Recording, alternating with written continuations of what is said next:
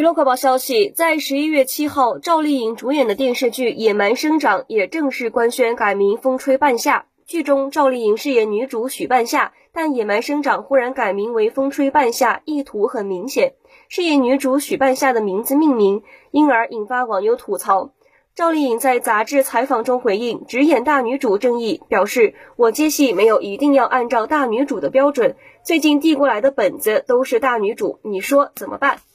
凡尔赛式的回应被粉丝赞霸气十足。近年来，赵丽颖主演的热门电视剧包括《陆贞传奇》《幸福到万家》《花千骨》《姗姗来迟》《楚乔传》等，从名字来看都是大女主剧，因此被大家质疑她在接戏时只演大女主。